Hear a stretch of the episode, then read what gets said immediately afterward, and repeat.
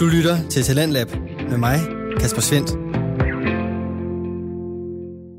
Denne anden time begynder med slutningen af aftens afsnit fra podcasten Ærligt Talt, hvor de to værter, Jannik Allerslev og Jonas Aersø, de taler om at være privilegeret hvide mænd, om at forholde sig til racediskrimination og hvordan man finder og udtrykker sin egen holdning.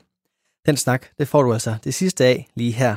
Og det er sådan det, det jeg tænker, og det er også sådan lidt ligesom det, jeg hører, øh, eller forstår det her intellektuelle ydmyghed, for der er sådan ligesom øh, sådan fire grundlæggende ting i, i det her begreb, og det er at have respekt for andre synspunkter, at tøjle ens øh, overselvsikkerhed i forhold til, til den viden, man har og sådan noget, at holde sit ego og sit intellekt adskilt, og så at være åben over for andres mening. Og det er ligesom det, jeg tænker, at det er om noget det, vi kan gøre, mm. ved at være de her, der kun har hørt om racisme, men aldrig har oplevet det. Mm. Altså det er fandme at, øh, at, at, at være ydmyg øh, intellektuel. Ja. Og netop også at have den rolle, hvor lige nu er der nogen, der er i deres følelsesvold, hvis man må sige det. Altså der er, lige nu der er der dem, der er så følelsesmæssigt påvirket af det her, at det er rigtigt. Du kan ikke gå hen og sige til dem, hey, slap lige af, lad os snakke om det her. Det er mm. jeg med på. Der er nogen, det er derfor, de står og råber. Det er derfor alt det her, det sker. Det er fordi følelserne kan ikke klare mere. Så det er dem, der er på spil.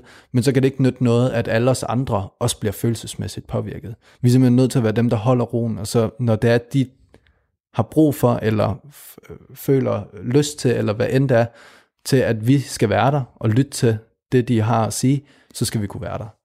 Og det tror jeg, det, det er den bedste måde, vi kan være, altså stille os til rådighed på en eller anden måde. Ja. Øhm, ja. Helt sikkert. God pointe. Ja. Og det er svært, fordi der er så meget ego i, jamen hvad med? Jamen det er rigtigt. Jamen. Altså men jeg, jeg prøvede faktisk her øh, i går aftes, øh, hvor jeg, der var sådan en podcast på øh, den meget populære øh, Radio Loud, øh, hvor jeg kan huske, at det, da jeg startede podcasten, der var det lidt med sådan en, nu skal jeg lidt hate-lytte det her ja. budskab, hvor jeg, sådan, hvor jeg tænkte, åh, nu skal jeg høre det fordi jeg ved, at jeg, jeg synes, det er pisse irriterende. Ja. Og hvor jeg kan huske, at ja, så begyndte jeg at lytte til det, og så var det som om, at min forsvarsparader kom lidt ned, ja. og så lyttede jeg faktisk bare til det. Ja. Og jeg kan huske, at det faktisk var utroligt givende til ja. sidst, hvor jeg faktisk fandt, en, en, en tilfredsstillelse i at være blevet beriget, ja. fordi øh, der var en masse ting, der ændrede mit synspunkt øh, på nogle forskellige ting. Det var ikke sådan nogle store ting, det var også nogle, det var lige den specifikke person, der snakkede, jeg havde ja. nogle fordomme om, jeg vil ikke gå ind i hvem specifikt, men hvor jeg så hørte det, hvor jeg var sådan, okay, der er faktisk en masse ting, jeg kan, jeg kan se mig ind i her, og, og lige pludselig blev jeg beriget, og jeg blev klogere, og den følelse var faktisk så meget federe, end hvad end det er, man ligesom prøver at beskytte ja, man i sit for. for. Ja, for ja. sådan det der med til sidst, var sådan, nej, det, det var faktisk Også, rigtigt nok. Når, man, når det går op for en, at man mister ikke noget. Nej, præcis. Du, du mister ikke, dine holdninger er ikke noget, du mister. De eksisterer de bliver, de bliver, Du får nuanceret, du får et bedre forståelse af. Ja. Hvis du ikke er enig i det, der kommer, efter at der er en, der har kommet med 10 argumenter. Ja. Hvis du stadig ikke køber den, mm. ikke fordi du har kæmpet imod, men fordi det var dårlige argumenter, jamen så har du bare stadig den holdning, og ellers så har du fået en lille forståelse, nå, man kan selvfølgelig også se det fra den her, det her perspektiv. Ja. Og jeg prøver virkelig at implementere i mit liv, at når jeg kan mærke den der modstand mm. overfor, det kan være en person, det kan være en holdning, det kan være et eller andet, whatever, og sådan ligesom prøve at så tage den som, altså lad mig drive af den, og sådan sige, hey, der er noget her, jeg, jeg sætter en eller anden blok- blokade op for mig selv, mm. fordi det, jeg gerne vil have, det skal være på en anden måde, ja, end det, der bliver fremlagt her. Og det kan være, og det, det, altså, det kan være mega hårdt, fordi det også nogle gange går op for en, at verdenen er mere modbydelig på nogle punkter, end man kunne ønske sig. Fordi det, det springer de der bobler, de der illusioner, vi går og har, og skulle erkende, at ja, der er nederen ting, der er mm. ting, der er forfærdelige. Men hold kæft, hvor er det også en berigelse, når man accepterer det, øh, at ja, that det, it's complicated out there. Ja, vi kan alle sammen lære noget. Altså, det er det, det, det, det, handler om. Ja. I sidste ende. Det, øh, Fedt, men det er jo øh, det er jo også det bedste, tænker jeg, vi kan gøre med vores øh, hvide, hvide privilegie her. Fuldstændig. Altså det, øh, jeg vil jo rigtig gerne have dem byder ind, hvis man, øh, især hvis man er øh, sort, eller øh, kommer andre steder fra, og tænker, at hvorfor skal I to white dudes sidde og snakke om det her. Altså, jeg synes, vi er kommet med et bud, og jeg er med på, at vi har, det kan være, der har været vendinger, det kan være, der er hele, øh, tematikker, vi har fuldstændig overset, eller... Det er der 100%. 100 procent.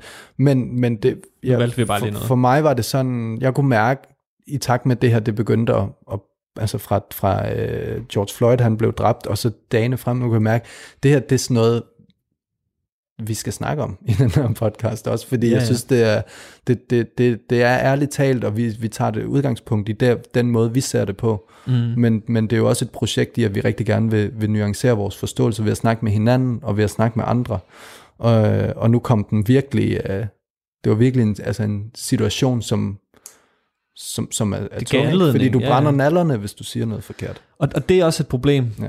synes, vil jeg sige, mm. at, at, at, fordi det, det, det tror jeg skaber flere, mere modstand for det gode budskab og bevægelsen, end det skaber positive ting, fordi hvis man, hvis man, på, hvis man er bange mm. for at kunne træde for, forbi, så ender man med slet ikke at træde overhovedet. Ja. Vi havde jo et øh, afsnit øh, tilbage, hvor vi snakker om incels, ja. som er de her mænd, der øh, begynder at få sådan et øh, indgroet had til kvinder, fordi, fordi de, de ikke lykkes med noget, og ja. øh, måske også føler sig udstillet af, at deres usikkerhed bliver udstillet og sådan noget. Og jeg tror netop også, at lidt det samme her kan ske, at hvis man har et had eller en frygt for, øh, for sorte mennesker fyldt med fordom omkring det, så er en overrumplen af øh, øh, kritik og sådan noget, det kommer til at gøre, at folk isolerer sig. Mm. Øh, ikke folk som i, i Gud og være mand, men, men, men de folk, der øh, allerede er så meget over på en vis fløj, kommer til at, at ekskludere sig, og det, det, det bliver interessant noget. at se, hvad der kommer til at ske, især i USA de næste par år, fordi ja. det er jo øh, ekstremisme på højt, på højt niveau på en eller anden måde, også noget af det, ikke? Mm. Øhm, Meget pluraliseret land. Fuldstændig. Øh, og, det, og, og, og det bliver så, øh, altså det er så som taget ud af en Hollywood-film, når man ser, hvad der foregår derovre. Altså mm. sådan, det er så øh, markant. Øh, altså ja. Ja, helt sikkert. Jeg er enig. Men øh, kom endelig, hvis, hvis jeg vil virkelig gerne øh, have mere dialog og blive klogere på det her. Ja. Det, det kan vi sgu godt lide. Og så, øh, fucking gør jeg selv en tjeneste og få set nogle dokumentarer og film og sådan noget om det her. Det er super spændende, og det, det er relevant for os alle sammen. Mm. Tusind tak, fordi I har lyttet med til endnu et afsnit af Ærligt Talt. Vi håber, I kunne lide det. I må gerne øh, huske at like os yeah. inde på øh, diverse. I må gerne følge os, del os med venner, alt det der, der hører med. Vi vil rigtig gerne stadig have feedback, hvis det er, at der er noget, du tænker er godt, dårligt, spørgsmål. Er der mere? Nej, det er det hele. Nej. Hold det ægte derude. Yes. Og husk, peace. Rest in power. Radio 4 taler med Danmark. Det var aftenens episode fra samtale-podcasten Ærligt Talt, hvor Jannik Allerslev og Jonas Aersø tager det berømte spadestik dybere i deres samtaler, og hvis du vil høre flere af dem, så kan du finde andre afsnit fra podcasten her på diverse podcastplatforme, eller finde tidligere Talentlab-afsnit med og uden ærligt talt inde på radio4.dk. Det næste, jeg kan præsentere for dig her til aften, det er et afsnit fra Forbrydelse og Moral med Jakob Barkmann. Her der bliver du præsenteret for afsnit, der udover at fokusere på retssystemet og funktionen af det, også tager et kig på personerne i det system. Således så kan du høre interviews med forsvarsadvokater, anklager og professorer i jura, og lære mere omkring mennesket bag de titler og deres oplevelse af livet i det danske retssystem. I aften der kan jeg præsentere dig for podcastens afsnit nummer 5 med forsvarsadvokat Rasmus Hedegaard. Han fortæller om at være forsvar for en syrienkriger, at tage de svære børnesager og hvorfor han begyndte på medicinstudiet, før han fandt vej ind på juravejen. Det afsnit, det kan du høre lige her. Det var en forfærdelig sag. Vi snakker børn, som var lænket til radiatorer, voldsom, voldsomme overgreb, også dyr. Hvis du skal have en aldersbegrænsning på din podcast, så lad være med at sige mere. Heldigvis så fortsatte min snak med denne femte episodes gæst, forsvarsadvokat Rasmus Hedegaard, som i øvrigt er min onkel. Men Rasmus er ikke med, fordi han er min onkel. Han er med, fordi han har været forsvarsadvokat på nogle af landets allertungeste sager, hvor børn bliver tvangsfjernet, og hvor forældre de risikerer at få taget deres forældremyndighed. Sager, der ofte er en afledt følge af de straffesager, som jeg i podcasten indtil nu har beskæftiget mig med, og også sager, hvor følelserne er uden på tøjet i en helt ny forstand. Hør også, hvorfor Rasmus mener, at man er særlig privilegeret, når man får lov til at være advokat for et barn. Hvorfor man som advokat er nødt til at kunne se det gode i alle mennesker. Hvorfor et begreb som work-life balance er noget bras, og hvorfor han er helt ligeglad med karaktererne, når han modtager en jobansøgning. Vi kommer med andre ord vidt omkring i det her afsnit, og du skal have tak, fordi du lytter med. God fornøjelse. Rasmus, først og fremmest uh, tak, fordi du lige har tid til at mødes med mig. Jeg har altid Øh, tid til at mødes med dig. Ja, det er så fedt. Øh, jeg har jo flere gange i løbet af den her podcast øh, allerede nævnt, at øh, baggrunden for, øh, at jeg læser jura, det er, at jeg har en onkel, som er, er advokat og forsvarsadvokat. Øh, og nu sidder vi så her langt om længe øh, i Aarhus på advokatfirmaet Strauss Garlic, hvor du er partner. Øh, og jeg har taget en masse spørgsmål med, som jeg godt kunne tænke mig, at vi lige skulle øh, få en god snak ud af. Øh, det allerførste, jeg egentlig havde tænkt på lige at spørge dig om, øh, det er det her med navnet Strauss Garlic. Hvad, altså, mangler der ikke et Hedegaard i, i det navn? Der mangler helt klart et Hedegaard. Men altså, jeg blev jo frygtelig udfordret på et tidspunkt, fordi det der Strauss og Garlic navn, det er faktisk mig, der har fundet på det. Nå, Så kan man spørge, men er du ikke en idiot, når du ikke kalder det Hedegaard Enterprises? Jeg skal komme efter dig, et eller andet, ikke? Det, der var i det, det var, vi mødtes jo, og vi havde en pissegod kemi. Og vi tænkte, det her, det skal ud over rampen. Og på det tidspunkt, der hed firmaet Advokathuset eller et eller andet. Det var der jo et firma, der hed også i Tisted og alle mulige mærkelige steder i Danmark. Jeg tror, vi var en 7-8 stykker, der hed Advokathuset. Så vi skulle have et nyt navn. Øhm, så sidder vi og brainstormer, og vi havde planer om at åbne kontor i København. Strauss og Garlic er jo efternavnene på to af partnerne.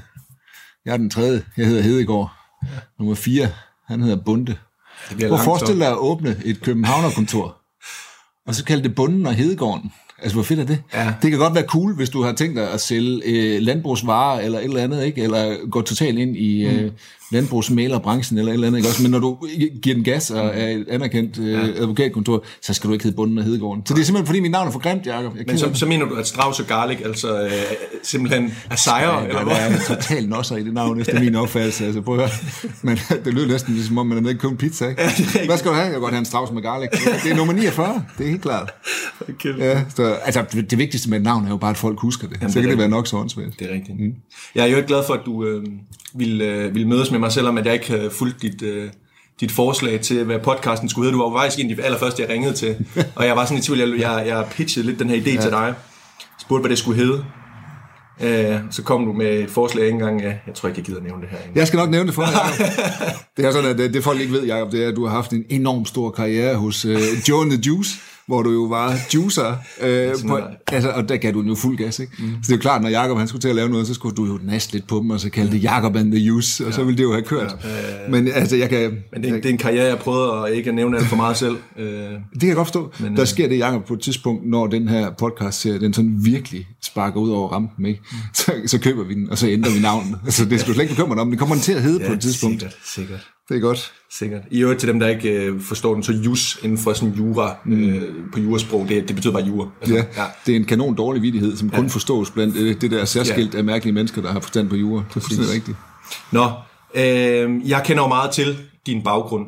Mm. Øh, men det gør alle dem, der lytter med jo ikke, mm. øh, nødvendigvis. Så det kunne være fint lige at høre lidt om, altså simpelthen bare lige, det har jeg også gjort med alle de andre, hvor, hvor kommer du fra? Ja. Øh, hvad fanden lavede du i Grønland? Og, og, og lige så videre. Det ved jeg også, øh, at du har været der. Nå, hvor, hvor, hvor, jeg, hvor kommer du fra? Jamen altså man kan sige, det har jeg jo selv også interesseret mig for det der på et tidspunkt, Jacob, og det var fordi jeg tænkte, jeg har det blot blod i årene. Ja. Ikke også? Det kan jeg så allerede nu afsløre, det har jeg bare slet ikke. Mm. Øh, så tænkte jeg, at der må være nogle penge et eller andet sted. Ikke? Der er noget arv, der ligger og venter på mig. Hvor er det henne? Lad os eftersøge det. Det var der heller ikke. Altså i virkeligheden, Jacob, så er jeg jo jeg er jo faktisk halv øh, bunderøv, og så er jeg halv grønlænder. Sådan. jeg er jo født over i Ølgod, som ja. ligger øh, i missionsbæltet, lige midt mellem Esbjerg og Herning. Øh, det er en by, hvor de fleste arbejder på HTH. Øh, og så var der mig, og det var pisse hyggeligt. Jeg spillede fodbold, det kørte. Så fandt min øh, familie på, at vi skulle flytte til, til Grønland, da jeg var 13.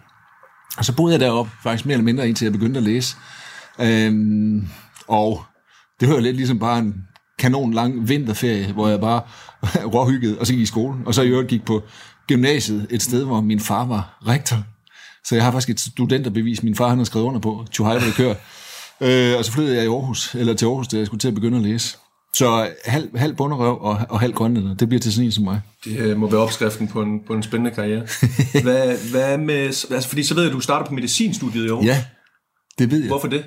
Jamen, øh, det ved jeg faktisk jo, at øh, den advokat, der hedder Peter Sækker, også har gjort. Ja. Øh, og på et eller andet tidspunkt tænker jeg, at vi bliver nødt til at lave en klub, for, øh, hvor vi danner, altså de dygtigste jurister, er dem, der startede med at læse, læse medicin. Ja. Nej, altså, fundamentalt så anede jeg jo ikke en bjælle om, hvad verden indeholdt dengang, jeg skulle til at læse. Jeg var jo et øh, frygtelig umoden. Det, hvad hedder det, det må jeg fuldstændig blankt erkende. Jeg var 19 år og skulle til at læse et eller andet, så tænkte jeg, læge, det lyder sgu da meget fedt. Så var der nogen, der stak mig en lægekittel, og så fæs jeg rundt og lavede ballade der. Øhm, jeg synes bare, det lød rigtig, rigtig godt. Og hvis man sagde til folk, jeg har jo tænkt mig at læse medicin, så var der ikke nogen, der sagde, det skal du fandme lade være med, unge mand. Eller noget som helst. altså, man var jo i går så en blomsten af Danmarks ungdom. Øh, ligegyldigt hvor fanden du kastede det op hen, så sagde alle folk, fedt, du bliver en fantastisk læge. Det sagde studievejlederen også. Så søgte du ind på et andet studie på et tidspunkt, som, hvor det fuldstændig samme egentlig gør sig gældende jo. Altså. ja, ja, og så dog. Mm. Øh, jeg ved sgu ikke, jeg ved ikke, jeg havde engang, jeg kan huske Peter Elsas, han, han var underviser i sundhedspsykologi øh, på lægestudiet. Han sagde, at der er tre, der er tre uddannelser.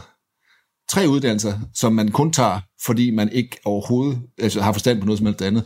Det er, hvis man læser til læge, eller hvis man læser jura, eller hvis man læser til præst. Okay. Så er det kun fordi, at man har hørt, at så bliver man totalt anselig i samfundet senere. Ja. Så sagde han så jo, at men I skal bare vide, han er professor med, ja.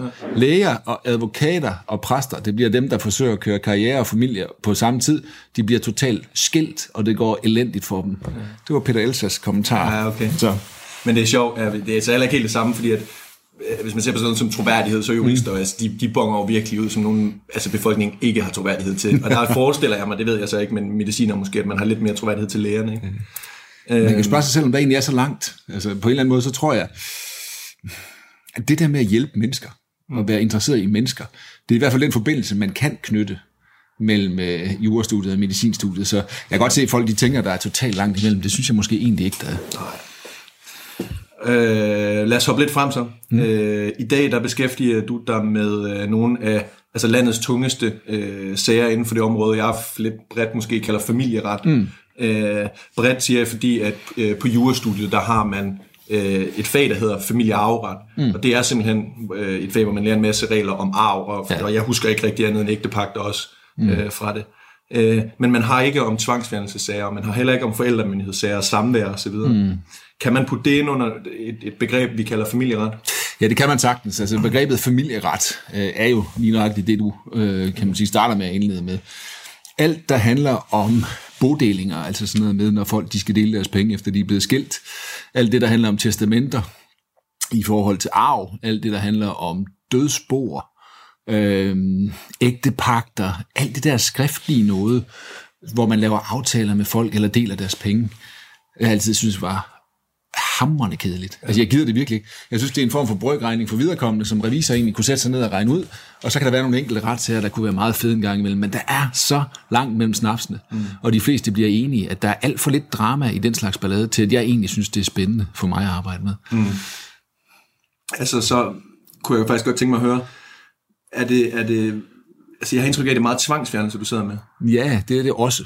Det er, jeg tror, jeg har flest sager, som handler om forældremyndighed og bopæl, altså hvem skal have forældremyndigheden over børn, hvor skal børn bo henne, hvor meget samvær skal der være af forældrene, og så har jeg cirka lige så mange sager, som handler om anbringelser af børn, altså det her tvangsfjernelser, mm. øhm, og så har jeg min strafret også. Ja, ja, det er rigtigt. Jeg ved, at du for nylig har været... Øh været forsvar. Det var faktisk helt tilfældigt. Jeg faldt over en artikel, jeg, øh, som jeg læste, hvor en, en 22-årig ung mand, han var tiltalt ved, ved Københavns Byret efter at have deltaget i kampe mod islamisk stat i Syrien. Ja, det er helt vildt. Som du var, ja. hvor du var forsvar for. Ja, det er helt vildt. Hvad hedder det? Det var faktisk meget skægt, fordi på samme tidspunkt, der, jeg har jo et øh, par tvillinger, skønne unge mennesker, Victor og Amalie, de ja. bliver cool. Ja. Øh, cool voksne. Er totalt øh, hvad hedder det, benovet over at være med i projektet med at lave dem. Ikke? Øhm, de skulle på sabbatår, begge to på samme tidspunkt.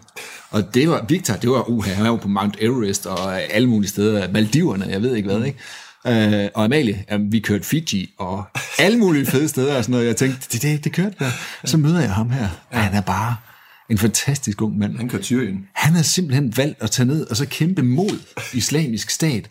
Det er da helt vildt, at man kan blive straffet for at være så modig. Ikke? Mm. Og det var det, vi egentlig kørte, hvad hedder det, øh, retssagen omkring. Ja. Det viste sig jo sådan set også øh, i forlængelse af retssagen, at man nu kigger på, at man faktisk skal have lavet lovgivning om. Han blev jo straffet minimalt, men man har jo fundet ud af, at det er jo noget lort, at man egentlig kan straffe folk for at være heldmodige. Så hvad hedder det? Øh, det er ikke fordi indsatsen ikke bare frugt, mm. selvom han blev dømt. Fantastisk menneske jo. Mm. Aske hedder han. Ja, okay. Det, ja, jeg synes, det er en helt vild sag. Jeg ved også, at du har været inde over, øh, det fortalte du på et tidspunkt, jeg, jeg, jeg ved ikke helt, hvad din rolle var, men du var også inde over den sag, hvor, hvor ham, der var kendt som øksemanden i medierne, brød ja. Kurt Vestergaards hus og, og, og ville, det, det, det, kan vi lige komme tilbage til senere. Jeg havde egentlig, fordi nu mm. de her familiesager, jeg ja. tænkte, lige yes. sporet os ind på. Ja. Øhm, det er også, det er også fordi, øh, det her med tvangsfjernelsessager, jeg har, mm. altså hvis man, man skal ikke, øh, være særligt lang tid på, på uh, LinkedIn og sådan nogle steder, mm. før man lige pludselig uh, ser en hel masse mennesker, som har holdninger til, eksempelvis når statsministeren udtaler sig ja. uh, om, at man skal øge antallet af, af tvangsfjernelser. Ja. Øhm, det er flot. Det er meget flot sagt. Ja, hvad er din holdning? Ja, fordi det er jeg faktisk lidt nysgerrig på. Ja, problemet er, altså, Mette Frederiksen, hun er jo et kærligt menneske. Mm. Uh, hun er fra Nordjylland. Det uh, giver også mange pluspoint. Mm. Det er regel sympatiske mennesker, der render rundt deroppe også. Mm. Men jeg tror simpelthen, hun på en eller anden måde får sagt noget, som, som i mine øjne bare lyder som noget vrøvl i hvert fald, mm. fordi hvis man gerne vil have flere tvangsfjernelser, så lyder det jo bare som om, at man ønsker, at flere børn skal bo væk fra deres familier. Mm. Det er jo i hovedsagen fuldstændig håbløst. Mm. Drømmescenariet i Danmark var jo, at alle børn boede ved deres familier, fordi al forskning viser, at det altid er bedst, hvis man kan bo hjemme ved sine familier. Mm. Det der så er i det, det er, at det der kunne være fedt, hvis man havde sat ind med som, som regering, det var, hvis man havde sagt, vi vil gerne have meget færre tvangsfjernelser. Vi vil gerne sørge for at hjælpe familier langt tidligere i forløbet. Sørge for, at de får al den hjælp, de kan, så vi aldrig nogensinde, eller i hvert fald meget, meget sjældnere, bliver nødt til at tvangsfjerne børn, fordi det er gået helt i lort. Det ville jeg synes have været fedt, hvis det var det, hun sagde. Mm. Jeg tror, det hun i virkeligheden har ment, har været, at hun har sagt, at hun synes, at vi lader for mange slippe igennem nåløjet, fordi vi ikke opdager dem. Mm. Så derfor så vil hun intensivere jagten på dårlige forældre. Ja. Det kan man måske i et eller andet omfang sige, lyder meget fornuftigt, men det vil måske være bedre, end at tvangsfjerne deres børn, og nå at sætte ind med en, en hulens masse hjælp, inden at forældrene Klar. kom så langt ud, at det endte i tvangsfjernelse. Fordi det er faktisk det, vi ofte, ofte ser. Øh, vi, et klassisk, klassisk sagsforløb, så sidder man øh, som advokat forholdsvis måske hurtigt og får konstateret, at de her børn de skal anbringes. Men man opdager også, at der er gået 7-8 år med elendig sagsbehandling, som egentlig har ført til, at man aldrig nogensinde har taget sig af den her familie grundigt nok til, at det her ville kunne undgås. Hvor man bare sidder og tænker, kunne jeg da bare spole tilbage? Mm. Så man kunne have sat alt muligt hjælp ind tidligere. Mm. Og det er lidt ærgerligt, det er ikke det, hun har fokuseret på i sin ja. tale. Sådan det. Ja, men det er, det, ja, jeg, jeg forstår, hvad du siger, men man må også bare et eller andet sted øh, forholde sig til at i en nytårstale, hvor man har, jeg ved ikke, jeg ved ikke mm. hvor lang den lige er. Altså, men man er jo nødt til at forholde, altså, og, og, og formulere sig i forholdsvis altså generelle vendinger på en eller anden måde, fordi det, det er jo... Ja, det forstår jeg godt, men ja, hvis dagen efter var, altså fordi børn, man, ja. børns vilkår, øh, alle der sådan har, hvad hedder det, med, med, med børn at gøre, som mm. man virkelig lytter til, ikke? som har noget, hvad hedder det, altså, som har noget, noget pondus bag, når de siger noget, de var uenige med hende. Mm. Og det tænker jeg måske godt, hun kunne have forudset. Ja, hun skulle bare have formuleret sig anderledes. Ja. Yes. Næste gang, ja, der tænker jeg, Mette ja, Frederiksen, hun, lytter med. Er det? hun ringer lige til mig, ja. fordi så skal jeg nok formulere lige nøjagtigt det afsnit der, ja, ja. sådan at jeg, jeg, jeg, halvdelen af Danmark vil sidde og græde, fordi ja, det er så smukt, det ja, hun siger. Ja, ja. Fordi jeg tror faktisk, hun vil det rigtigt. Hun ja. får bare formuleret sig lidt forkert. Ja. Det er lidt sjovt, fordi den der nytårstal, den har jeg på en eller anden måde, altså nu skal jeg have, jeg skal lave et afsnit med ham, der hedder Anders Schønemann, øh, om nogle uger, og han har jo øh, kritiseret den øh, mm. for, øh, der, der snakker hun om, øh, om ham, der kørte vanvidskørsel over ja. øh, Langebro, mm. øh, og bare det, at hun kalder det vanvidskørsel, mm. det mener han jo er en sammenblanding af de her magtinstanser, fordi ja. hun udtaler sig om noget, domstolen jo ikke engang har forholdt sig til nu, det er en sag som under efterforskning. Ja, ja, ja. Øh, så ja, den er på en eller anden måde blevet lidt omdrejningspunkt for, øh, for flere af de samtaler her. øh, der er noget, jeg synes er spændende, fordi ja. det er jo tit, når vi har, har mødtes til diverse familier kom sammen og sådan nogle ting. Mm. At vi har spillet fodbold, og så vandt jeg. Præcis, ja, præcis. Nej, undskyld, jeg, ja, hvad siger du? Nej, ja, det, nu, for, nu virker mit spørgsmål helt... Øh... undskyld, hvad siger du? Nej, det er så okay. Ja. Øh, det, nej, det er det her med, øh, du siger tit, at du øh, behandler sagerne efter, hvad der er bedst for barnet. Mm. Altså, at det altid er barnet, mm. øh, der kommer først mm. i de her, øh, nu ser jeg familieretssager. Ja. Men jeg har tænkt nogle gange, hvordan ved du, hvad der er bedst for barnet? Ja, altså. Det er et godt spørgsmål, mm. og man kan også sige, ved jeg en, en hudende fis om det. Mm. Det er jo ikke fordi, vi har det som kursusfag på universitetet, Det er ikke sådan, der står, at du kan vælge mellem insolvensret eller bedst for barnet ret. Det står der ikke. Øhm, men man kan sige, at du er faktisk inde på noget af det fuldstændig essentielle i forhold til at være en, en, en pivhammerende god børneadvokat. Og jeg tror faktisk, desværre, at der stadigvæk er alt for få advokater, der har opdaget, hvor hele humlen i de her sager ligger. Altså det er sådan, at når du bliver advokat, ikke, så har du et eller andet iboende i dig, som bare vil vinde de der sager. Du kan ikke sådan fise rundt og tabe sager til højre og venstre hele tiden, og så egentlig opretholde noget som helst form for, øh, kan man sige, øh, fagligt ego. Øhm, og så prøver man egentlig at finde ud af, hvordan vinder man de her sager. Og så viser det sig faktisk, at langt de fleste advokater har fuldstændig misforstået, hvordan man vinder børnesager. Det er jo sådan typisk, at faren har den ene advokat, og moren har den anden advokat, hvis du kæmper om forældremyndighed eller bopæl eller et eller andet. Ikke? Og der har konceptet ligesom været i dansk ret i mange år, at rigtig mange advokater har tænkt, okay, jeg skal prøve at se, hvor meget lort jeg kan finde på den anden. Ikke? Så starter vi fra den ende af. Han er dårlig til at skifte blæ. Øh, han røg engang has øh, på Roskilde Festival, og øh, der var også en gang, hvor han øh, skubbede en eller anden og, i byen, da vi var unge, og øh, min, min bedste veninde har engang sagt, at øh, hun synes, han var psykopat, øh, og så kan jeg egentlig blive ved med at samle lort, og så kaster jeg den ene vej.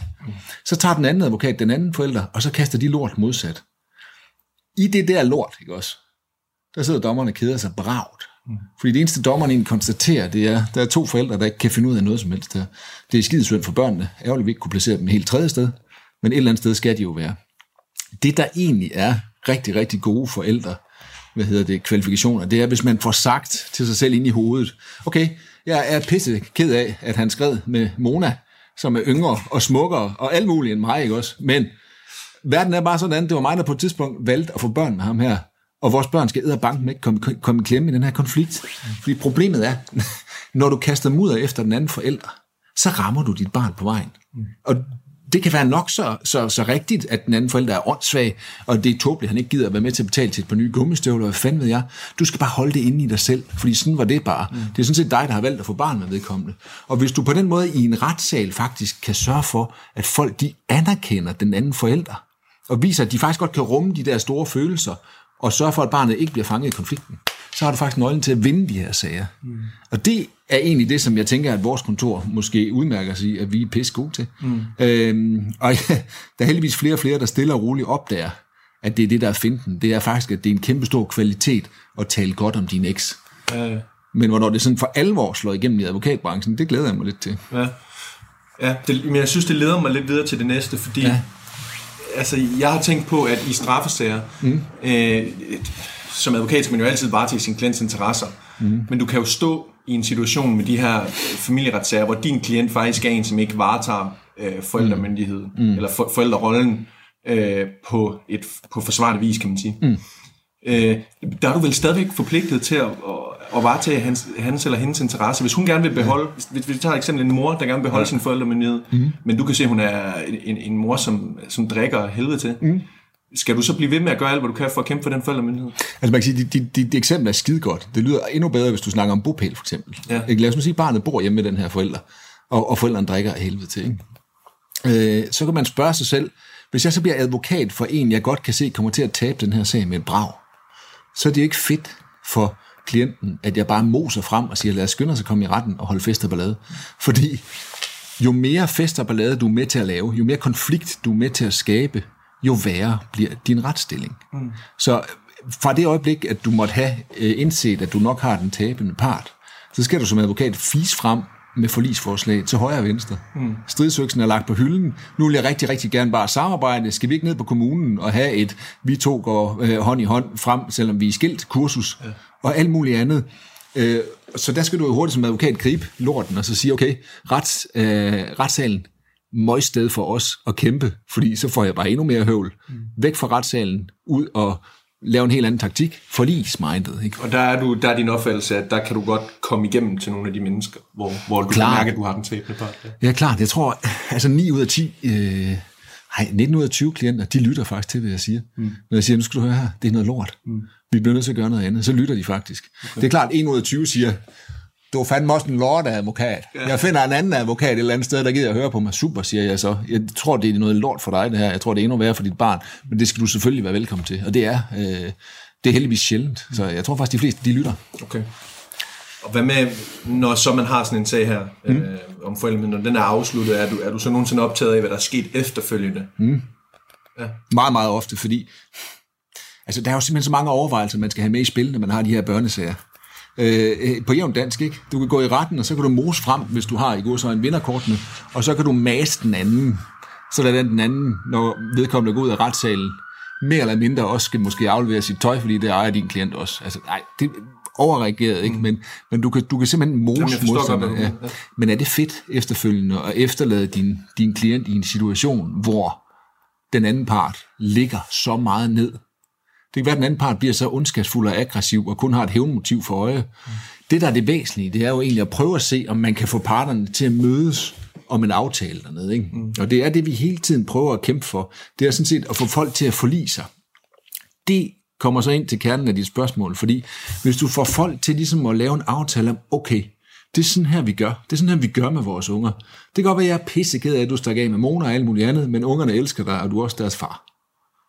Vi aftaler den her, den her løsning, du og jeg, så holder det faktisk. Så har en masse forskning vist, at så kommer de faktisk fremad. Det kan være, at man lige pludselig bliver så gode venner, man der kan sidde sammen til skole hjemfester, og hvad fanden jeg er, alt muligt mærkeligt. Ikke? Ja. Øhm, og det er faktisk det, vi hele tiden arbejder på. Øhm, okay. Hvorimod, hvis man har en dom, hvor man har fået most den inde fuldstændig øh, ned til sokkerholderne, så har man ikke nødvendigvis gjort sin klient en tjeneste. Nej. Jamen, det giver jo så fin mm. mening. Men det er jo noget, man hele tiden skal overveje, fordi mm. de her, de findes jo i alle mulige stadier. Mm. Det er jo ikke sådan, at folk de ringer ind til mig og siger, hej Rasmus, nu skal du høre, jeg er så pjattet med min eksmand. Det, det, er jo, det er helt vildt. Vi skal have rigtig gode aftaler med ham. Det er jo ikke det, folk de siger, vel? De ringer jo ind og siger, okay, altså, hvis han kan gå grædende for retssalen, så er jeg totalt pjattet med dig. Ikke? Ja. Og så skal man jo sådan set starte allerede der med at sige, åh, men jeg er ikke helt sikker på, det at det vil være skide godt for dig. Og så endnu bedre, jeg tror faktisk, det er noget rigtig, rigtig lort for dine børn. Øhm, og lige nøjagtigt det der, er der desværre efter min opfattelse for få advokater, der har forstået endnu. Ja. Men det bliver bedre og bedre. Men, ja.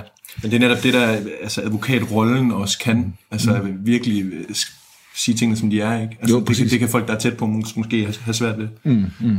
Øhm, altså podcasten her, den hedder jo Forbrydelse og Moral, ja. og, og, og det her øh, med moralen, det, det er sådan noget, der er i strafferetten er ret nemt lige at, ja. at, at skyde ned i. Altså, hvorfor kan du forsvare en, du ved er skyldig? Det er sådan ja. et spørgsmål, jeg har haft med meget øh, mm. til de andre.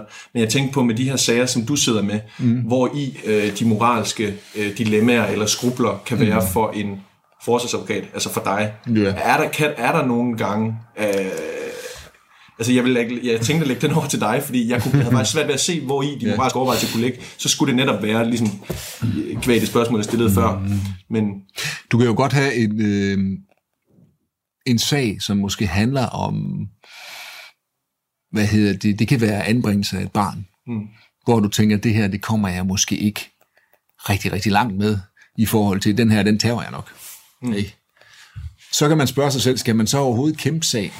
Og det kan jo være, at man så egentlig kæmper den med et andet perspektiv for øje, fordi det kan godt være, at hensynet ikke altid er lige nøjagtigt at stå med en vindersag, hvor du har vundet, hvor du får en dom, hvor du har vundet sagen. Det kan være, at du stille og roligt skal nykke en sag i den rigtige retning. Og det kan være, at adgangen til et børn- og ungeudvalg, eller en ankestyrelse, eller en domstol, kan være det eneste sted, hvor din klient kan få øh, øh, kan man sige, sagt alle de ting, de rigtig gerne vil sige, og få alle de ting til at blive en del af sagen, og hvor du kan få bare en lille bitte smule sympati for din klients synspunkt, også selvom din klients synspunkt ikke er det tungest vejende, når sagen den skal afgøres. Øhm, og altså moralske dilemmaer, det, det, det kan du godt have som advokat, men så tror jeg, at du griber advokatrollen forkert an. Mm. Fordi der er jo altid en ligevægt, fordi der står altid en på begge sider i den der retssal. Der er, altså, jeg har været advokat for nogen, der måske... Jeg har været advokat for en masse kendiser. Nej, hvor hyggeligt. Mm. Det må man ikke snakke om, fordi vi har tavshedspligt, og det respekterer vi. Og sådan er det. Ja, det er lidt ærgerligt. Det kunne altså blive rigtig, rigtig spændende tv, eller hvad hedder det, radiopodcast, du kunne sende Klar. til Se og Hør lige her efter. Men jeg har også været advokat for, jeg elsker at være advokat for alle i samfundslagene. Det gør jeg faktisk. Altså, jeg har også været advokat for nogle af dem, der måske har fået allermest tæsk i medierne og alle mulige steder for at være frygtelige mennesker på alle mulige måder. Mm. Og, og så kan man spørge sig, hvordan kan man gå ud og forsvare nogen, der er måske øh, dømt for at have gjort de mest frygtelige ting ved børn? Mm. Altså, det er, jo, det er jo virkelig de værste mennesker. Det er sådan, ja, ja. du får tæsk ind i spillet, ikke? Men Det leder jo tankerne hen på de der strafferetlige øh, Ja da. dilemmaer, jeg igen øh, Ja da. har hævet op altid. Lige præcis. Øh, og, og det, der er i det, det er jo, at der skal være en eller anden menneskelig nysgerrighed. Og det har jeg. Mm. Altså, jeg tror simpelthen på, at ligegyldigt hvilket menneske du er med at gøre, ligegyldigt hvor frygtelige ting mennesket må være dømt for, så er der et eller andet, der har ført mennesket derhen. Ja. En eller anden, øh, typisk meget, meget tragisk i øvrigt, baggrund, der har gjort, at mennesket er endt der, hvor mennesket er. Jamen, det er jo sjovt, det er, det er sådan, det, altså, det er jo sådan nogle tanker, jeg egentlig øh, synes er, jeg synes også, altså nørdet øh, juridiske mm-hmm. ting er enormt spændende, men nogle gange de der sådan mere højpandede spørgsmål, altså, mm-hmm. altså det her spørgsmål om skyld overhovedet, Ja. altså at vi, vi, vi siger, at nogen er skyldige, men er det overhovedet deres skyld, at de endte i den situation, de er Mm, præcis. i, i retten? Altså, Ja, lige præcis. Og det, man er jo nødt til at gøre det, for der er også noget, der hedder retsfølelser og alle sådan nogle Klart. ting, ikke? så det er klart, man er... Klart, men du bliver i hvert fald nødt til at jagtage din rolle. Mm. Øh, og så kan man sige, kan man jagtage sit, den rolle, hvis man nu tager sådan et ekstrablads synspunkt, der hedder, hvis det menneske har gjort det, skal vi også bare tage det menneske op på en mark i Sibirien og skyde vedkommende. Ikke? Mm. Så, så, skal du nok ikke være advokat. Så kan det være, at du skal sidde og skrive læserbrev i ekstrabladet. Men hvis du, hvis du får en nysgerrighed og tænker, kan jeg vide, hvordan fanden det der menneske er ind der? Kan jeg vide, om der ikke bag alle de der lag er et eller andet godt? Mm. Ikke? Så Eller en forklaring, om ikke andet. et eller andet, ja. ja. Så, øhm, så skulle du nok finde noget andet at lave. Jeg var jo advokat i det der. Efter nærmere overvejelse nåede Rasmus efter vores møde frem til, at det er hensyn til moren og børnene i den sag, I nu skal høre mere om, var bedst ikke at oplyse sagens navn. Sagen er en af nyere tids mest medieomtalte sager om misrygte børn, og det er derfor ikke, fordi Rasmus ved at fortælle om sagen og dens navn bryder sin tavshedspligt. Det er alene hensynet til den familie, som forsøger at komme videre, at vi undlader at konkretisere den nærmere ved navn. Det var en skrækkelig anbringelsessag, ja, ja, hvor øh, jeg tror, far han blev dømt 10 års fængsel. Jeg tror, de startede med forvaring, og så lavede landsretten det om til 10 års fængsel. Det var en hel masse misrygt. Ja, fuldstændig vanvittigt. Altså, det er børn, vi snakker, altså ja. linket til radiator, ja. udsat for, for voldsomme, voldsomme overgreb, ja. øh, også af, af dyr. Altså, det, det, det kan blive meget værre, det her. Altså, hvad hedder det? Hvis du skal have sådan en aldersbegrænsning øh, på din podcast, lad hvad man Nej, siger. nej, men det, altså, jeg, altså lad os bare dykke ned i det. Hvem, hvem, hvem var du forsvar for? Men hvad hedder det, selve straffesagen tog min, øh, øh, min, min kollega Henrik Garlik sig af. Øh, selve anbringelsessagen tog jeg mig af. Øh, fordi alle de her børn blev selvfølgelig anbragt. Fordi far røg 10 år i spillet i, til sidst, og jeg tror mor hun fik 4 år for ja. medvirken. Ikke? Men, men så sidder man og Er det tænker... fordi, man lige hurtigt bare lige spørger ja. dig, er, er, bliver hun dømt, fordi hun simpelthen har forholdt sig passiv under, under mens alt det var stået på, eller hvad? Så det er en form for medvirkning? Ja, lige præcis. Man kan i hvert fald sige, at, at når du får fire år for medvirkning, ikke også, så bliver du ikke kåret som årets mor i ude hjemme. det gør du fandme ikke. Øh, det er noget lort, ikke? Men der, der, der starter du med nogle mennesker, der er mast så langt ned under sukkerhullerne. Og hvis du der har grundtanken, der hedder, okay, Sibirien er afsted med os, skydes, så er vi færdige med dem, så sparer vi også i skat, vi skal ikke opbevare dem nogen steder, mm. så skal du ikke være advokat. Men jeg sad, kan jeg huske, på vej til arresten i, i Nykøbing Mors, så sad jeg virkelig og tænkte, der må være et eller andet. Der er simpelthen et eller andet her. Det viste sig så faktisk, at hun fortalte mig, øh, min klient, hun havde lavet sig voldtage af faren, for at prøve at beskytte børnene.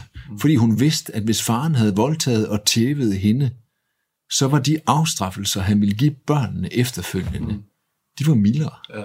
Så hun havde i øvrigt fået at vide, at hvis hun nogensinde gik til nogen som helst kommunen, eller til naboen, eller til noget som helst, og fortalte om, hvad der ville foregå, så havde han slået ihjel. Ja. Uden at blinke. Og hun var jo ikke i tvivl om, i forhold til, hvad han også blev dømt for, at det var han også i stand til.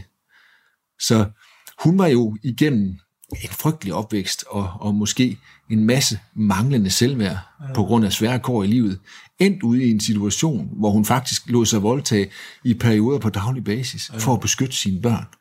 Øhm, og det var jo ikke den historie, der kom frem i medierne. Der kom jo bare frem, at hun blev dømt for medvirken til alle de her voldsomme, voldsomme ting. Jeg sagde. Ja. Men nysgerrigheden efter at finde ud af, hvad fanden er der gået galt, for at du ender i den her frygtelige situation, og er der ikke et eller andet godt inde i dig som menneske? Nysgerrigheden efter det, skal du have mm. som advokat. Ja, og det er faktisk sjovt, fordi det var i, i sidste afsnit noget, jeg snakkede med, mm. med Peter Sækker om, mm. hvor vi snakker om medierne øh, mere ja. konkret, ikke? Og han, kan, han siger, at han er træt af, at medierne behandler altså straffesager som fodboldkampe. Ja. Altså, de er så resultatorienteret og uden øje ja. for nuancer. Klart. Øh, det, er jo, det er jo meget set med en, en jurist og en advokats ja. øje, fordi man kan jo godt forstå, at der er jo ikke nogen egentlig ellers i den danske befolkning, der vil give at sidde og læse meget, meget... Øh, det er der sgu måske egentlig de der nøje, nøje beskrivelser. Hvis man tager en podcast som Mørkeland, ikke, hvor de ja. snakker, hvor de tager de mest øh, absurde sager, ikke? Altså, der snakker de om, hvordan at, øh, en mand har parteret andre, altså sådan nogle ting. Mm. Så folk, folk vil jo måske egentlig gerne høre detaljerne, Ja, når det kommer men det er jo fordi, vi får jo rigtig, rigtig tit som advokater det spørgsmål, altså nu har jeg været en del i, i, i alle mulige forskellige medier, mm. øhm, Ja. og derfor så får jeg jo tit det spørgsmål fra klienterne, der hedder, hvad for søren, skal vi ikke køre vores sag i medierne, fordi mm. så vinder vi da. Det gør man jo ikke altid. Og der skal man altid som advokat huske at tænke på, medierne, dem kan vi ikke styre. Mm. Det kan vi heller ikke med politibiler, der kører forbi med sirener, mens vi er optager ting og sager. Ja. Men altså grundlæggende, medierne kan man ikke styre overhovedet. Øhm, og problemstillingen er jo, medierne er jo kun for til én ting, og det er at sælge flere medier. Så det er jo derfor, at de har deres dækning. De dækker jo kun ud fra, hvor mange, vil helst, øh, hvor mange folk kan jeg få til at købe min avis, hvis jeg, hvis jeg vinkler det på den her måde. Ja. Ja, ja. ja, ja, det må man også bare anerkende. Mm. Øh, nu har vi øh, snakket lidt om de her moralske øh, ting, der kan være i det. Mm. Jeg kunne godt tænke mig at snakke lidt om øh, de, den overskrift, jeg har lavet, hedder Det psykiske pres i familieretssagerne. Og det var faktisk, fordi jeg læste Michael Julie Eriksens bog mm. øh, på et tidspunkt, øh, og han skriver, at han ofte i relation til straffesager får spørgsmålet, om, øh, om det ikke er psykisk hårdt at føre øh, Ja. alle de her voldsomme sager, hvor til han øh, er erfaringssvarer, øh, at det vil være hårdt at føre samværssager, hvor forældrene kæmper om deres børn. Ja. Så en- altså, oplever du det samme? Altså, du har jo både, Ja. jeg synes, det er sjovt at spørge dig egentlig, for du har både ja. straffesager og, og de her samværssager. Jeg er fuldstændig Og enig. hvad tærer mest på dig? Jeg er fuldstændig enig i de, øh, i de betragtninger, som Michael Julie Eriksen, han, han, han gør sig der. Mm. Øhm, man kan, grund til, at jeg, altså, jeg startede jo egentlig øh, i advokatbranchen med at tænke, hvad fanden kan jeg klynge mig op af? Det lyder skide sjovt, det her. Og så havde jeg en eller anden sag, der handlede om noget var- varemærkeret. Det var skide sjovt. Det kan jeg faktisk godt lide, Yes, yes, yes. Øhm, og hjalp øh, en af mine kollegaer med noget patentret, så tænkte jeg, det er nok det, jeg skal være. Ikke? Så lige pludselig, øh, øh, nej, først så havde jeg en sag nede i Horsens, som handlede om, øh, det var en direktør og et selskab og en masse penge, som handlede om en del millioner. Øh, jeg stod og procederede den her sag, og det tog skide lang tid. Jeg forberedte mig til langt ud på natten. Øh, fantastisk sag i øvrigt. Så vandt jeg sagen. Dommeren kom med det, der, der hedder en tilkendegivelse ind i retslokalet, og jeg tænkte, øh, nu går min klient ud af lokalet, ikke? Mm. Han går ud, og så står han udenfor. Inden jeg når derud, ikke også? Han har smækket den røde løber op. Der er champagne. Han har ringet efter et tamburorkester. Altså, det er helt vildt. Ikke? Hele, alle hans ansatte, de står og klapper af mig. Det er helt vildt, ikke? Ja. Og jeg glædede mig faktisk sådan til at gå ud af, af døren. For, ja, altså, det var rigtig mange penge, det drejede sig om, som han havde vundet. Ikke? Og da jeg så kom ud af døren, så, så sagde han hurtigt, ja, øh, tak for i dag, jeg skynder mig lige afsted. Og så gik han. Og så, jeg kan huske, jeg sad på vej hjem øh, i min bil, og tænkte, hold nu kæft, mand. Altså, jeg har simpelthen brugt så meget af mit liv på at sidde og dyrke det her lort. Altså, på, altså gået i alle mulige detaljer. Klokken er blevet sent, jeg har tabt søvn, altså alt muligt andet. Jeg har virkelig kringet min sjæl ud for, at det her det skulle lykkes for dig. Mm. Og du er faktisk ret ligeglad. Mm. Så kom jeg til at tænke på, det forstår jeg da godt, hvorfor. Fordi han havde så mange penge, min klient der, mm. at for ham var det sådan set bare en bogholderpostering. Mm. Så det var sådan set på en eller anden måde ligegyldigt. Mm. Og hvis man først som ung mand begynder at tænke, fuck det jeg laver, det er ligegyldigt, ikke? Mm. så er man lidt ude på et skråplan. Mm. Og sker der det, at jeg, at jeg to dage efter har en forældreansvarssag, som er meget, meget, øh, hvad hedder det, grum, og jeg ender så med at vinde den. Og så sker der det, at min klient simpelthen falder mig om halsen og græder, og er så forbandet taknemmelig efterfølgende. Og så sad jeg på vej hjem i min bil og tænkte, hey, det er faktisk i de her børnesager, at, at jeg gør en forskel Ja. for de mennesker, jeg har med at gøre. Og det er egentlig derfor, jeg ikke gider at lege med arveret. Jeg gider ikke at, at, dele alle de penge, som de rige oppe i Nordsjælland, de efterlader sig, når de er døde. For jeg er fuldstændig ligeglad. For mig er det en eller anden form for udvidet brøkregning. Mm. Ikke? Det er fuldstændig ligegyldigt. Mm. Men de der kæmpe store følelser, der er på spil, det er det, jeg gør. At jeg godt gider at stå op om morgenen og køre flere hundrede kilometer i bil, for at komme hen i en retssag, og så prøve at kæmpe faktisk for noget, der flytter noget for de mennesker, jeg har med at gøre. Fordi lige så snart det giver mening for mine klienter, det som jeg har med at gøre, ikke? så giver det faktisk også mening for mig. Mm. Og sådan skal det skulle være, fordi ellers så keder man sig helt vildt. Det er perfekt. Mit næste spørgsmål, det var, øh, mm. hvad de mest meningsfulde var for dig i de her sager. Så det har du svaret, det har du svaret på. Ja. Øh, altså, jeg har skrevet, hvad der driver dig, men det har du også øh, svaret på. Øhm, så har jeg lige skrevet, øh, jeg tænkte på, om du nogensinde egentlig taler med børnene i de her sager. Ja, det, det, det, det må vi ikke. Okay. Ja, det øh, er der lavet nogle regler om, øh, og det handler om, at der jo altid er en advokat på hver sin side. Så hvis du nu har Lise, og hun er 11 år, og mor og far er uenige, hvis så den ene advokat står og rykker hende i den ene arm, og køber en pose guldkarameller til hende, og den anden advokat står og flår hende i den anden arm, og siger, hey, jeg har to poser guldkarameller, så får vi i gør endnu mere konflikt. så advokater skal holde sig langt, langt væk fra ungerne som udgangspunkt. Men det gør jeg så alligevel, fordi... Gå igennem forældrene, eller? Nej, det gør man ikke. Nej. no go. Ungerne, de er der bare. Sådan er det. Men i anbringelsessagerne, i tvangsfjernelsessagerne, mm. der er jeg jo advokat for børnene også. Fordi det er sådan, at i anbringelsessager, i tvangsfjernelsessager, der har mor en advokat, og far har også en advokat. Øh, og så har et barn, som er over 12 år, faktisk sin egen advokat. I, lige i dag har jeg i morges været i, i retten i Kolding, hvor jeg var advokat for en 13-årig pige. Okay. Og det var fuldstændig fantastisk. Øhm, og det er, det er altid fedt at advok- være advokat. Det er altid et fedt privilegie. Altså, jeg, har, jeg, jeg virkelig jeg er pisseglad. Hver morgen, ikke, så står jeg op, så kører jeg i retten et eller andet sted, så får jeg lov til at være advokat for en. Jeg synes simpelthen, jeg er så privilegeret, det, det så det går helt ondt. Ja. Men, det, men jeg synes, man er særlig privilegeret, når man får lov til at være advokat for, for et barn. Det er helt fantastisk. I går øh, havde jeg en retssag i Odense, øh, og på vej hjem var jeg lige forbi Tommerup, hvor jeg har et par øh, klienter, et par unge piger også, hvor jeg skulle tale om, om, om en meget, meget svær sag for dem, som egentlig handler om, at de ikke har lyst til at, at se deres far. Mm. Øhm, og det der med at få lov til at tage ud med dem, snakke med dem, få deres fortrolighed, og så vende tilbage til en eller anden instans, en domstol et eller andet sted, og fortælle, nu skal I høre her, hvad de her børn, de har på hjerte. Det, det er fuldstændig fantastisk. Så, mm. så ja, ja. Forældremyndigheds- og bopælssagerne, der rører vi ikke ungerne overhovedet. Men i de her anbringelsessager, der kan vi være advokater for dem, og det er fantastisk. Ja. Kan du gætte, hvem der foreslog mig, at jeg skulle stille uh, det spørgsmål? Hvem har spurgt mig det? ved jeg ikke. Hvem var det? Min kære uh, storebror. Ah, det er godt. Jeg arbejder som psykolog på en skole til dem, der ikke skulle... Det er godt, ja, det er rigtigt. Jeg vil godt lige sige til Christian, mens vi lige har ham i tankerne, at det er jo faktisk heldigt, at du overhovedet kan lave det her interview med ham. Ja. Fordi jeg, så jeg ved ikke, om du så, hvad der skete i, uh, i medierne her i, i mandags. Nej. Der, sker, der sker jo faktisk det, at der kommer jo... Uh, det skal lige høre med til historien. Vi har spillet meget fodbold, da I var mindre. Ja. Ja, alle mulige steder. Ja. Der sker jo faktisk det, at der kommer en annonce i avisen, hvor der bare står, øh, dansker på vej til Barcelona. Nå. Og der tænker jeg, Jacob, nu har de opdaget mig. Ja. Nu er det nu. Nu er det nu. Nu er det simpelthen nu, Jacob. Hvad de har været ude at se Gylling Old Boys, og tænkt, ja. ham der på midtbanen der, det er ham, vi mangler. Jeg er sikker på, at du, Christian ringede ikke til dig. Jeg læste lidt videre, det eneste, jeg kom til, det var, der stod, at, øh, at de havde kontakt med agenten. Ah, okay. Mit første spørgsmål, Jacob, til mig selv, det var, hvem fanden er min agent? Og, ikke, og så holdt jeg øje med min telefon, og der var ingen, der ringede, og så var det en eller anden, der hed Martin. Ja. Men nå, skidt med det, det var et tidsspring. Ja, Undskyld. ja, ja, det er så fint. Det er godt, det klæver du bare fra. Jeg skal lige, jeg havde, det, det, det var faktisk den aller sidste ting, som jeg, mm. jeg havde tænkt, jeg kunne snakke lidt med dig om. Mm.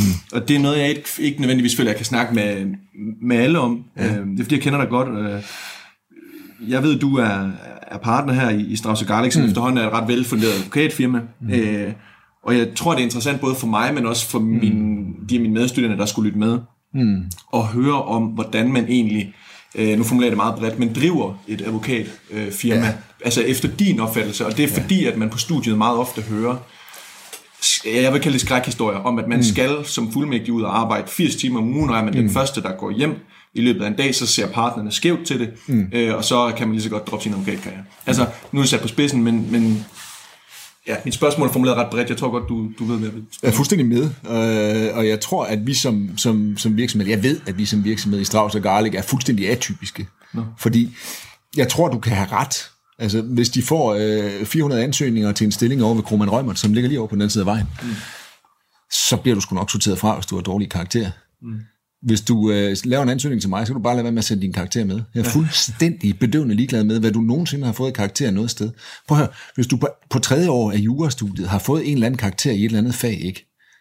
så kan det enten betyde, at du var svært presset lige på det tidspunkt, hvis karakteren er totalt ringe, fordi du var, øh, hvad fanden ved jeg, egentlig mor. Det kan også være, at du var øh, så optaget af at drikke så mange bajer til festerne, at du ikke lige fik læst nok.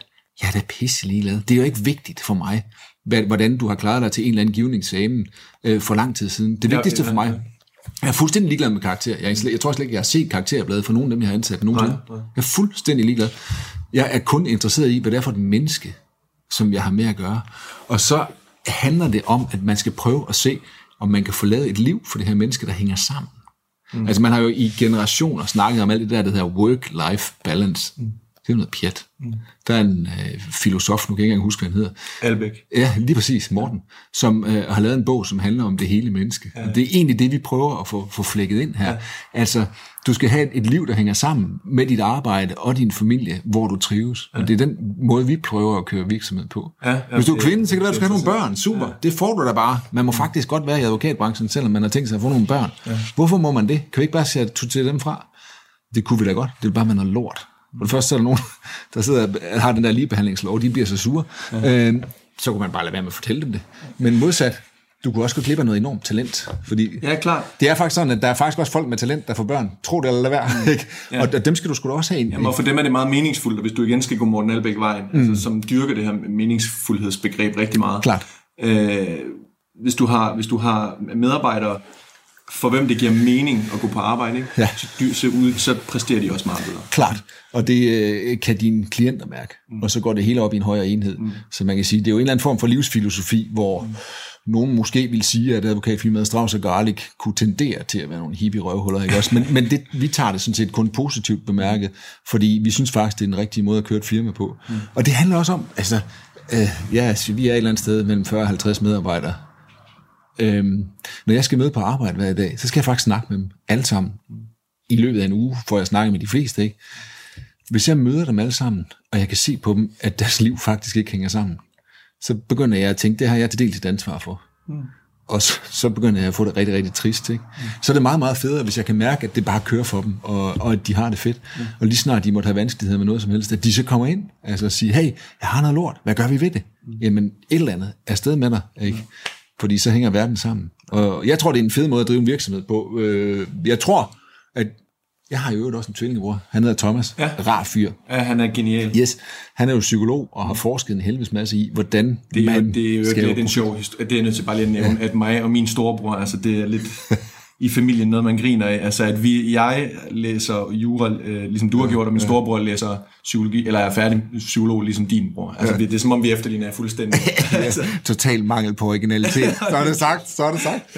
øh, ja, altså, i, men der var jo også kun, jeg startede med at sige, der er jo kun præst tilbage, ikke? Ja, altså, ja. alt andet, nej, hvad hedder det? ja, det er Thomas, der han forskede, min bror, han, han har faktisk forsket i, hvordan behandler man medarbejdere, det var så blandt andet øh, på en fasong, der skaber profit. Mm. Og det er klart, dengang Mærsk han fandt ud af, hey, Thomas han har skulle fundet ud af, hvordan man gør det. Mm. Øh, så var han jo over ved Mærsk McKinney Møller og sad over ved, ved dem indtil øh, virksomheden Mærsk blev for lille mm. til ham. Og det var simpelthen, han fandt jo sådan set ud af, at du skal simpelthen behandle dine medarbejdere helt fantastisk. Det er din største aktiv. Mm. Giv dem for Sørensen alt, hvad de beder om, mere eller mindre, fordi du tjener faktisk også penge på det i længden. Mm. Det er jo meget fedt at have med det vigtigste er egentlig bare for os at have en eller anden holistisk tilgang, mm. hvor vi ligesom kan se, at vi skaber en hulens masse lykke. Fordi så er det, du får det der fede liv som advokat. Altså det fede liv som advokat, ikke også, det er ikke at stå udenfor på en eller anden parkeringsplads og tænke, fuck, hvis de andre ser, at jeg kører hjem nu, ikke? så går det helt galt, og jeg er også pisse travlt, og min kone er pisse sur, det var også mig, der skulle have handlet, ikke? Og, og, det bliver jo lort, ikke? Hvorimod, det fede, det er sådan set, at når du går rundt i Østerlandsret, ikke? så går du ned ad gangen, så kommer en af dine advokater, det, for mig der kunne det være Henrik Garlik, ned fra den anden side, så går I forbi hinanden med hver jeres klient, nikker høfligt. I virkeligheden er I ved at falde sammen af grin indeni, fordi I er ved at hammer grin af noget, som I stod og snakkede om på kontoret i går, som bare var pisse morsomt. Ja. Så har du det fede liv. Ja. Fordi så er du egentlig bare børn, der er blevet voksne, som bare leger med hinanden. Ja. Så kan vi lave noget advokatløjse ved siden af. Ved du, altså, jeg synes, øh, jeg synes, vi skal slutte af på øh, den notits om, øh, om det fede liv som advokat. Det er helt... Øh, helt genialt. Tusind tak, fordi du ville uh, være med. Altid. Det var det, altid en fornøjelse. Ja. Jeg er sikker på, at vi kommer til at lave et afsnit mere på et eller andet tidspunkt. du skal være så velkommen. Tak. Det er godt. Det var onkel Rasmus. Hvis du lige nu har hørt hele afsnittet igennem, så håber jeg virkelig, at du ligesom mig står tilbage med en fornemmelse af at være blevet bare en anelse inspireret. Rasmus' energi, den er fantastisk, og selvom han et eller andet sted hver dag beskæftiger sig med sager, som indeholder grader af smerte og ulykke og, og sorg, som mange af os kun kan gisne om, ja, så er det faktisk i de selv samme sager, hvor han får en oplevelse af meningsfuldhed. Det var enormt inspirerende at høre på. Jeg vil jo lige benytte lejligheden til afslutningsvis at sige kæmpestort tak til en af mine bedste venner gennem mange år, Sebastian Igens. Når jeg har optaget et afsnit, og, og jeg har indtalt min intro og min outro, så sender jeg det til ham. Så ordner han lydkvaliteten, og han sætter det hele sammen med den jingle, som han i øvrigt helt selv har produceret. Tak til dig, Sebastian. Og ja, så bare tak til alle jer, der lytter med, og jeg håber, I får lige så meget ud af det, som jeg faktisk selv gør. Radio 4 taler med Danmark. Det var det sidste for denne omgang Talentlab. Jeg kunne i aften præsentere dig for to danske fritidspodcasts. Først der stod den på et afsnit fra Ærligt Talt med Jannik Allerslev og Jonas Aersø, der talte om at være privilegeret hvide mænd og racediskrimination. Derefter der kunne du lytte til et afsnit fra Jakob Bachmann med hans podcast Forbrydelse og Moral, hvor han talte med forsvarsadvokat Rasmus Hedegaard. Mit navn det er Kasper Svendt. Tak fordi du lyttede med, og på genlyt.